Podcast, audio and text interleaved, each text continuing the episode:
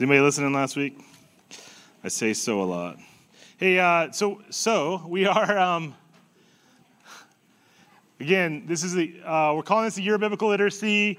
Uh, we have we started out as seven threads. Uh, we're actually inc- moved it to eight threads, and we're we're in the middle of a thread right now. What, what's the point of a thread? If this is the first time listening to this, um, the dribblings of the man up front. Uh, that we, I believe, and I believe. No, I'm not. We're done with this eight. So I think the scriptures tie together through a, a, number of threads that is telling one unified story. That's not my idea. I learned it from other people. It's telling one unified story to point us towards redemption, and the redemption comes through the person of Jesus Christ. All of these threads uh, have different uh, viewpoints and things that we look in on, and we follow the story along. And right now, our current thread is covenants. And I added this one because I felt like it's important for us to understand as we get ste- as we step into the next kind of thread, which is happening in a couple weeks, uh, that I call that we're calling kingdoms. Is that there's a reason why uh, these kingdoms exist. There's a reason why God's establishing kingdoms. There's a reason why God's doing this, and it's because uh, he makes partnerships with his creation, with people in his creation.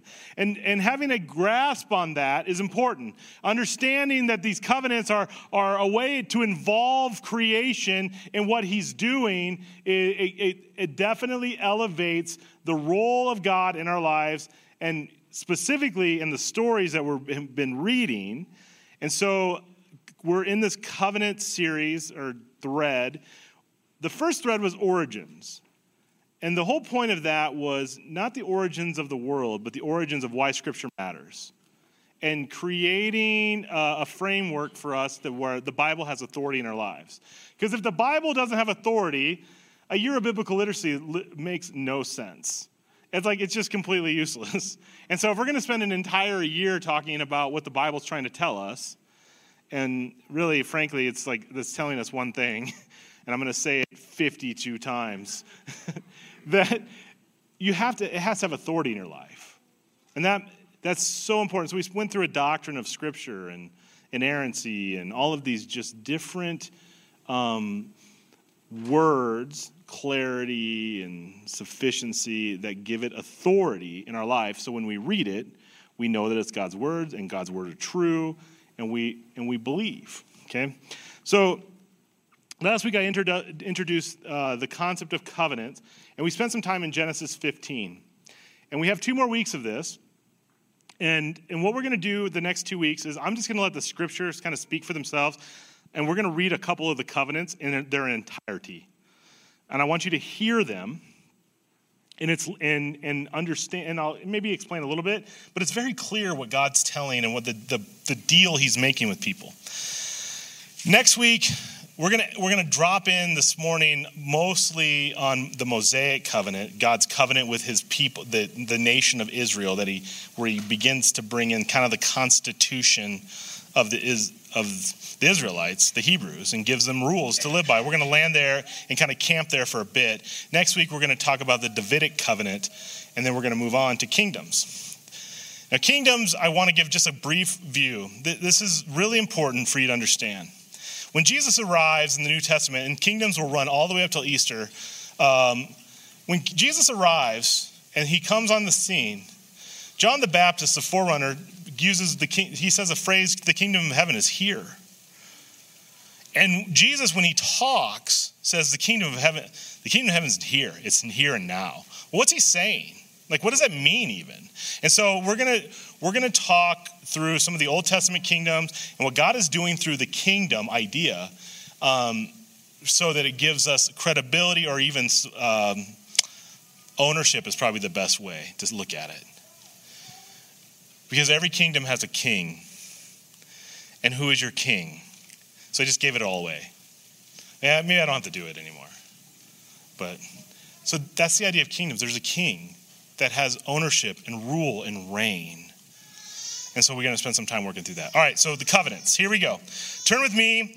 Well, first of all, what is a covenant? Covenant is a, a, a chosen relationship where somebody uh, offers some uh, terms to an agreement and the participating partner agrees to those terms. Sometimes those covenants have rules sometimes they don't. A lot of times in the bible when we talk about covenants with god they're unconditional covenants. And there's a couple that we're going to read. So this morning turn me to genesis 9 this is uh, the, the covenant god made with noah. And, and every covenant with, within scripture that god uses has a symbol or some sort of thing that he, he wants the people to do or to exercise. So as a sign of the covenant. But Genesis 9. So just for, you know, this is after God destroyed everything.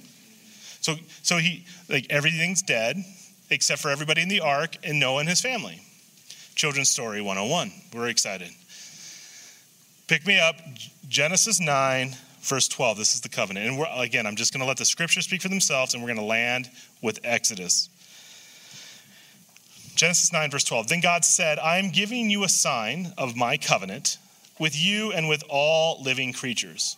For all generations to come, I have placed my rainbow in the clouds. It is a sign of my covenant with you and with all the earth. When I send clouds over the earth, the rainbow will appear in the clouds, and I will remember my covenant with you and with all living creatures. Never again will the floodwaters destroy all life. When I see the rainbow in the clouds, I will remember the eternal covenant between God and every living creature on earth. Then God said to Noah, Yes, this rainbow is the sign of the covenant I am confirming with all the creatures of earth. You remember a few years ago? I should have had this video. I should have. I mean, in real time. Remember the double rainbow guy? And it's like, oh, dude, it's a double rainbow across the sky. And he's freaking out. And like, he's like, there's like these two rainbows. And he's like spazzing out. And everybody's like, that guy is smoking something. And he was, he, he really was. But he's like, there's, and he was like, he was going crazy over these rainbows. The rainbows are so sweet. And really, rainbows are cool. I like them. And science has tried to find a way to make the rainbow something other than it is. And science actually is, is true. That's what a rainbow is. It's like, I don't, you, you science people, you can do science. You math people, you can do math. I do words. And so I, I don't know any of that stuff. And I, uh, ignorance is best for me because I can just talk. And so, but the rainbow is this, this sign. And, and it is really cool when, when it's like, when there's a lot of water. And like, I remember being a little kid and spraying my hose in the backyard and seeing the rainbow and be like, look, I made a rainbow, mom. And she's so proud of me because I made rainbows. And I was like the first generation of the trophy children because I made a rainbow in my backyard and she congratulated me and I felt value and worth because of the rainbow. She didn't tell me the story of God's destruction of the earth associated with the rainbow. She just was proud that I made a rainbow. But again, God promised, and the sign of that promise was I, I won't flood the earth, I won't destroy it through flood. And every time it rains, you can look to the sky and you can see a rainbow. And that's, a, that's my promise to you that I've made a deal with my creation.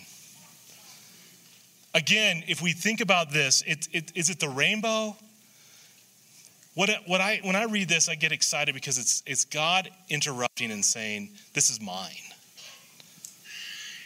We tend to give credit to the rainbow and get excited about the rainbow and say it's never going to flood. And in fact, I've made some sort of, with, with certain arguments, I've made some sort of like global warming thing. Like, God's not going to, who cares if the ice caps melt? It doesn't matter. God's not going to flood the earth again. He made a promise he wouldn't flood the earth.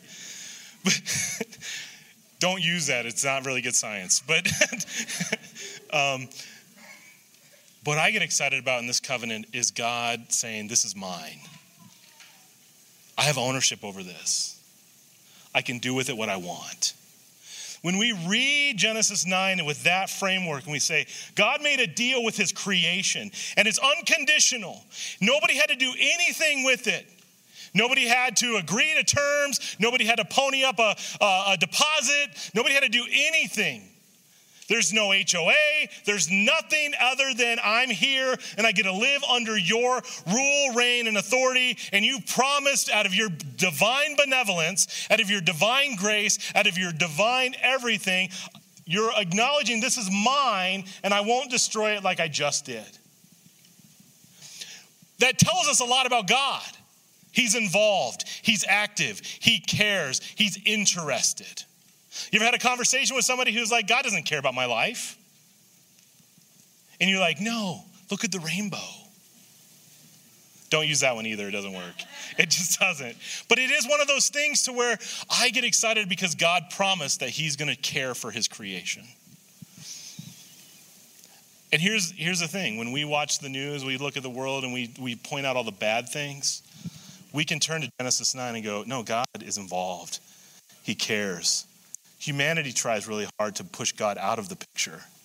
But clearly, Genesis 9 says, I have made a promise with all living creatures, with my creation. I promise to care for it. It's mine. How arrogant is humanity to say that we can control what's happening on earth? It is the most like ridiculous. I mean, we need to not like throw trash in the ocean. It's not smart. Like, we, ladies, if you're snorkeling, don't wear a hair tie. It, it kills things. But besides, like, in, when you're on a when you're on a trail, don't throw your garbage when you're hiking, right? Like we've been hiking, we don't. That's not great. Like let's have some common sense. But it is. There's an arrogant side of humanity where we think we're lords and creators of all things. That everything originates with us to where we remove divine authorship, we remove divine authority, we remove divine protection, we remove divine creation, we remove divine everything from the equation because now we're responsible. Now, are we stewards? Yes. Steward and responsibility, they're close. We're stewards of what God has given us. We're not owners. You don't own anything. We have been given a lease on your body, on the property that you're paying a mortgage on, or some of you who are blessed who don't have a mortgage, you have been given an opportunity to steward that space, but you have no authorship in it. And once that kind of lands on us, we go, okay, I'm going to give credit where credit's due. Amen. I'm going to put it in the proper space in my life. I'm going to not give anyone else credit, or I'm not going to take, I'm not going to take um, I'm not going to take undue ownership to something that's not yours. You see how we get territorial when we act that way? We push people out when we act that way? I, when I read Genesis 9 and I think about the, God's covenant with Noah, it's, it's not, Noah are the people that he's talking to. The covenant is with his creation. He loves what he created and he wants it to thrive and live under subjugation to him. And he promises not to destroy it in the way he did before. Get to the end of the story. There's a cosmic collision. It's kind of fun. All right. now, here, move with me to the next covenant Genesis. Genesis 12. I said this in this pulpit. It was over there, I remember, and we were facing this direction. This is the most important passage in Scripture, I believe. You can argue with me, but it's a fun argument. Genesis 12. The Lord had said, beginning, beginning at the story, the Lord had said to Abram, Leave your native country, your relatives, and your father's family, and go to the land I will show you. I will make you into a great nation. I will bless you and make you famous, and you will be a blessing to others. I will bless those who bless you and curse those who treat you with contempt. All all the families of earth will be blessed because of you. God's making a promise, not with creation now, but through a family unit. We talked about it during adult Sunday school. I highly encourage you to come. It's a raucous conversation, and you get to learn all kinds of wild things and bad theology from Mark, one of our elders. Sorry to throw you under the bus. we have a good conversation in there. Get up, set your alarms for nine o'clock, and get to Sunday school. I'm telling you, it's fun. We, we have good conversation. But what we, this morning, as we were talking, one of the stories is that the Bible is about one family unit that begins its journey to the ends of the earth, to the end of creation, to when heaven meets earth. It's the story of the Bible.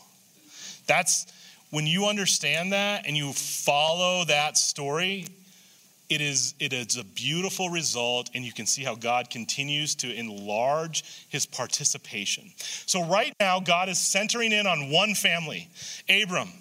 And he's saying, through you, I want you to do this thing, this thing, this thing, and I will bless all of those around you and everybody who comes in. And forever and ever, the nations will be blessed because of this activity.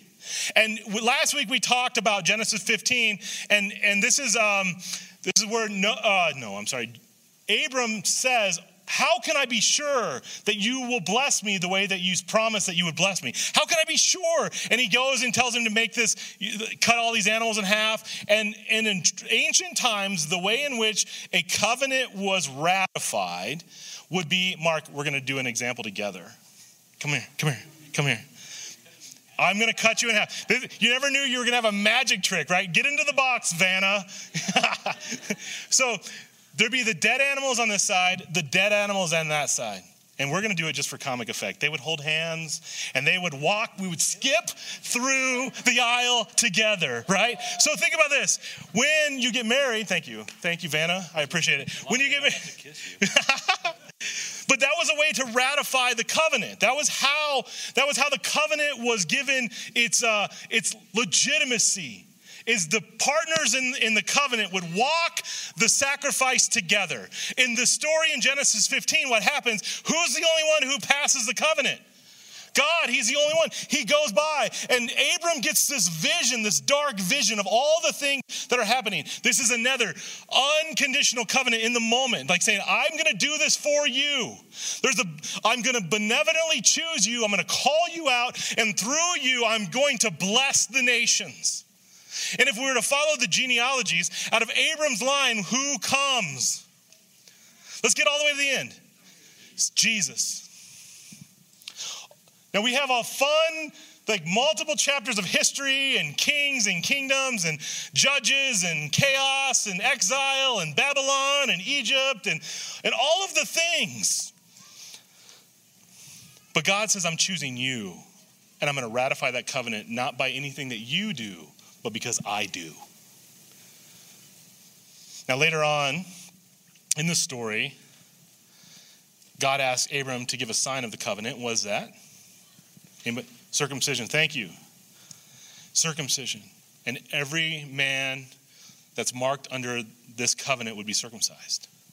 And that would be a sign that you're under this covenant, that you've walked the aisle with me.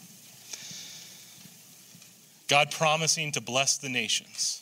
I'm going to partner with people for my redemptive history. What's that? That's right. That's right.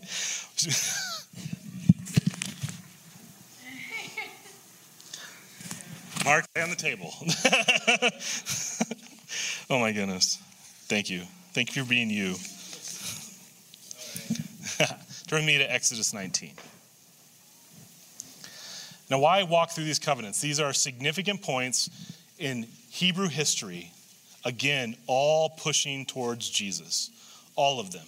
So, in adult Sunday school, another or Sunday school actually is what we're calling it. It has high school, junior high, and high school in there, which they get a witness and hear good conversation from adults. It's generational teaching.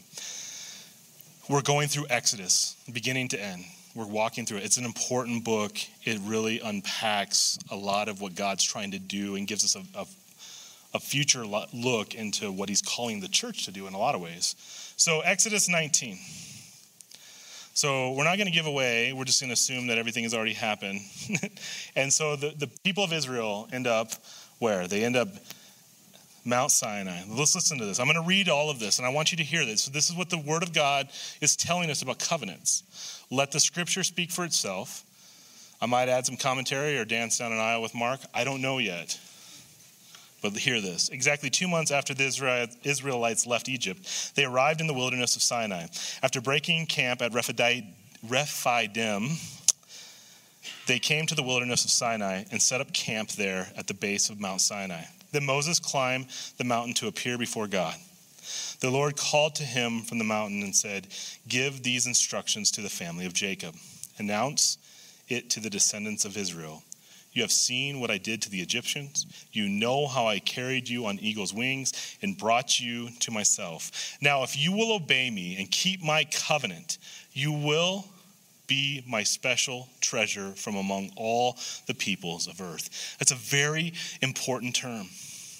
of the agreement. If you keep my covenant, you will be my special treasure and very special among all of the people of earth. You'll be different. I'm going to set you apart. But now he's given terms. There's a condition. You have to follow the plan. For all the earth belongs to me. Now, again, going back to Noah, yes, clearly all the earth belongs to God. God is reiterating, and you'll find this through the Old Testament. There's a reiteration of covenant after covenant. There's a reminder, and we're going to get into that in just a minute, and then we'll be done. This is the message you must give to the people of Israel. So Moses returned from the mountain and called together the elders and the people and told them everything the Lord had commanded him. And all the people responded together, We will do everything the Lord had commanded. So Moses brought the people's answer back to the Lord. Then the Lord said to Moses, I will come to you in a thick cloud. Moses, so the people themselves can hear me and speak with you, then they will always trust you. Moses told the Lord what the people had said. Then the Lord told Moses, Go down and prepare the people for my arrival. Consecrate them today and tomorrow and have them wash their clothing. Be sure they are ready for ready on the third day for on that day the Lord will come down on Mount Sinai as the people watch. There's no surprises. Have them ready on the third day. Think about these, these threads that run through all of Scripture. When God continues to show himself, you're going to hear it for the next year. There's, all, there's going to be this callback, callback, callback to what God's doing. And it's all about his redemption. Everything in Scripture is pointing to his redemption.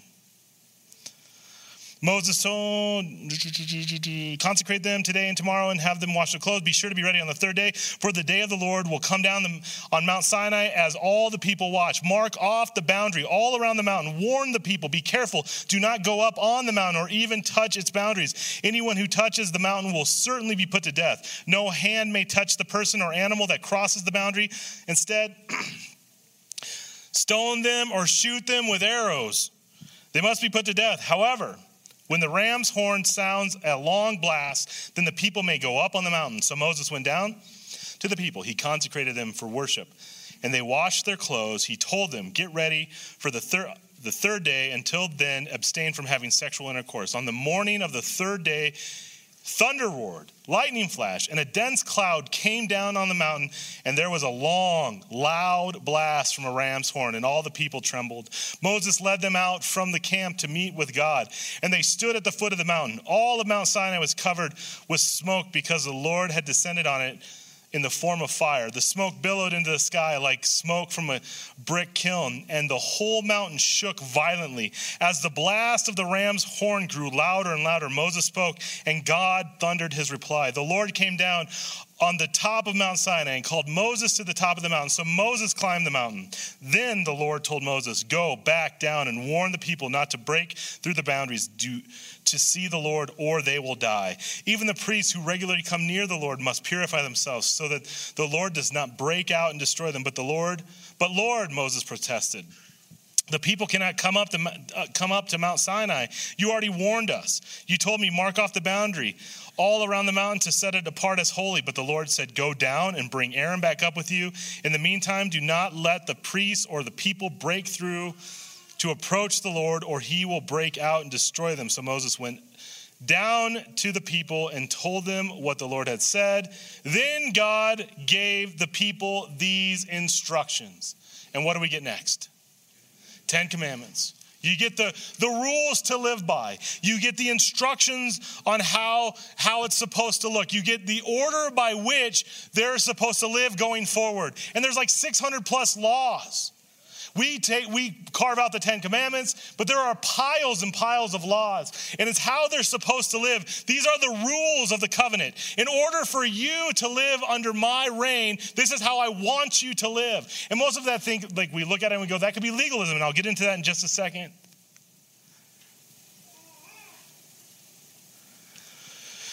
But in this particular situation, what he's beginning to do is reestablish his people. Think about where it started with, with Noah. I promise I promise that I won't destroy my creation, my creation, all living creatures. I won't, this traumatic thing that happened to the earth, I'll never do it again. And so through you, this people group, I will, I will continue to bless and care for. And then he arrives to Abram and says, I'm gonna, I want you to move from here to here. And I want you to go and be in this place. And you'll be my people. And through you, I will bless the nations. Not only bless you, but the nations. And remember, Abram was probably the richest man on the planet planet at one point. He was the Jeff Bezos of the world, the Elon Musk of the planet. He had it all. And God was using him and, and, and shaping him. But where do they all end up? Where did everybody, we found out they all end up in Egypt. Everybody ends up in Egypt. And this is the moment where God begins to go back, call back again to my people and where I want my people to be and it's the promised land. It's the land in which I called you out of your place, the land of Ur, to go to. And I'm going to establish the rules by which you're going to live when you enter this land. Here are the rules, the 10 commandments. This is God's benevolent grace. He called them out of Egypt. Now we when we when we look at the beginning, they're under slavery, oppression. They were living a content, complacent life, and just by the sheer uh, benevolence, the grace of God, he says, "I'm going to take my people back." I'm going to reestablish my people through the promise I made to Abram, to Abraham. The stories of Genesis are going to come to life now through Moses and this promise I made to him. And so now we begin to see the order and, and, and structure by which these people live. Now, here's where I, I think it's interesting these covenants and why they matter. When God calls you out or calls the people out, and in this particular covenant, He's asking them to live a certain way. And many times we go, I don't want to live the way you've called me to live. I kind of would like to live the way I want to live. And when we live the way we want to live, it usually ends in destruction. It ends in Egypt. We end in a place to where we're separated from God. God's establishing the law not for rules and regulations, but to show the nations how to live better, how to live more justly, how to live more generously, how to live more righteously, how to live under authority of a divine benefactor, of a sovereign God who has control of heavens and earth. How to live in a kingdom where your king isn't persuaded or moved by selfishness or greed or oppressing you, but your king is the king of heavens and earth. This is the beginning of building a community of people who trust, obey, and live in accordance to God's rule and reign. Turn with me real quick. So, Exodus 24 is, is kind of a neat chapter. We're not going to get into that because I'm going to wrap up here. Through the rest of the Old Testament, God reiterates these covenants. He reiterates the promise. Turn with me to Jeremiah 31. These are famous passages that you've heard before. Jeremiah 31 31, the day is coming, says the Lord, when I will make a new covenant with the people of Israel and Judah. This covenant will not be like the one I made with the ancestors when I took them by the hand and brought them out of the land of Egypt. Next week, we're going to talk about the Davidic covenant with David, what's happening here. But, but now God is, is saying, I brought and made, rule, uh, made a covenant with your people, and this is, there's something new coming. And that new covenant we already said is Jesus. This covenant will not be like the one I made with the ancestors when I took them by the hand and brought them out of the land of Egypt. They broke that covenant. Though I loved them as a husband loves his wife, says the Lord. But this is the new covenant I will make with the people of Israel. After those days, says the Lord, I will put my instruction deep within them, and I will write them on their hearts. I will be their God, and they will be my people and they will not need to teach their neighbors, nor will they need to teach the relatives, saying, You should know the Lord. For everyone, from the least to the greatest, will know me already, says the Lord, and I will forgive their wickedness, and I will never again remember their sins. This is a promise to expand, expand beyond this family, expand beyond this nation, expand beyond the, the, the thing that they know to the entirety of the world. It's a promise that this covenant is going to expand to where we said in Sunday school today, whosoever believes in Jesus can be a part of. Everyone who believes in Christ will be a part of this new covenant. This promise that he's giving that you won't you you won't have to teach anybody about me because everyone will know about me. Turn me to Ezekiel. Ezekiel 36, picking up with verse 25. Then I will sprinkle clean water on you, and you will be clean. Your filth will be washed away, and you will no longer worship idols. And I will give you a new heart, and I will put in you a new spirit, and I will take out your stony, stubborn, silly heart, I added silly, and give you a tender, responsive heart. And I will put my spirit in you that you will follow my decrees and be careful to obey my regulations. And you will live in Israel, the land I gave your ancestors long ago. And you will be my people, and I will be your God. Not will we just have this relational covenant thing. We are going to deep dive into connectivity. Not, you're not just going to follow the rules, but I'm going to know you. I'm going to know you. And remember last week I talked about God got, I, I made a joke. God got so tired of people failing that he made a deal with himself. So he sent Jesus. He said, The only way we're going to win is if I send myself. I'll fix it through me. But there's a relational depth that God is continuing to pursue because his people continue to fail.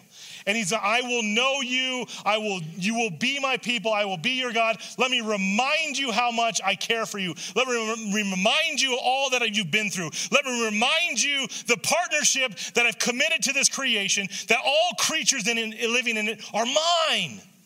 And I will do everything for you to be reminded of that. And for you, not just to be reminded, but to believe it. And there's a difference when we kind of know it, but when we believe it. John 14, 15 encapsulated says, If you love me, you'll obey my commands.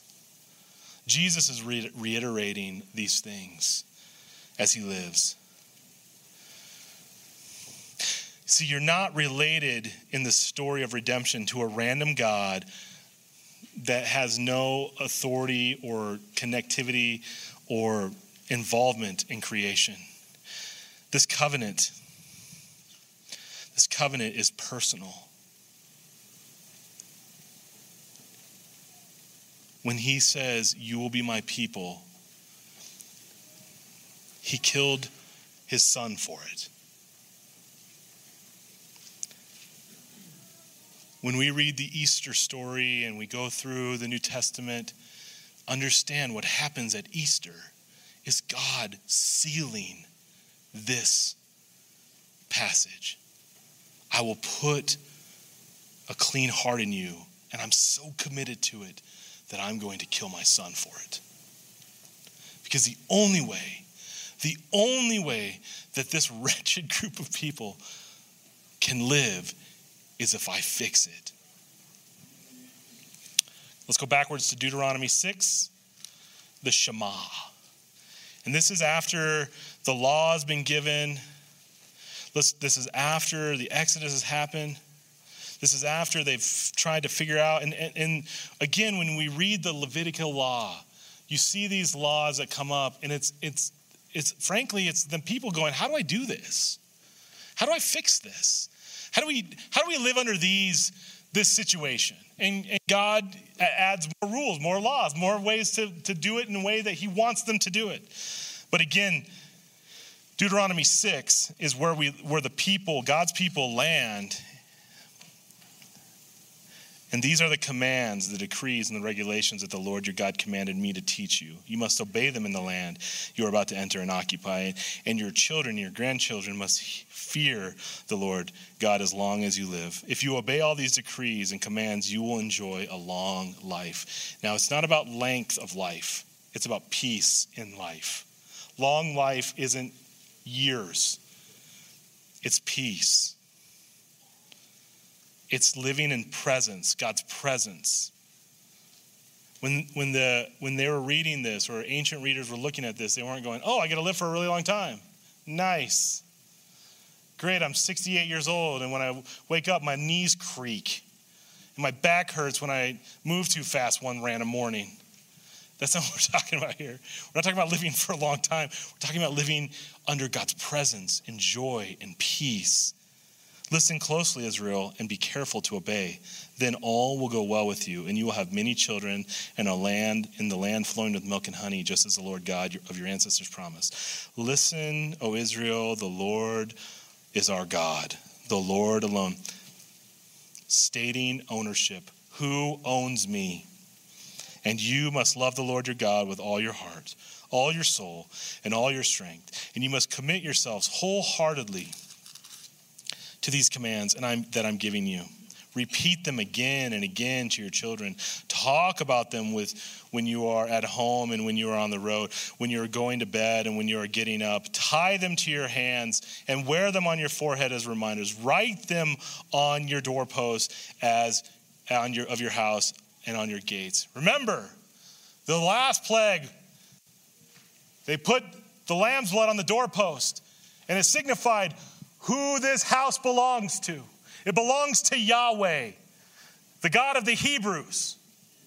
And the angel of death passed over it. Again, we're getting the same image repeated. Who owns you?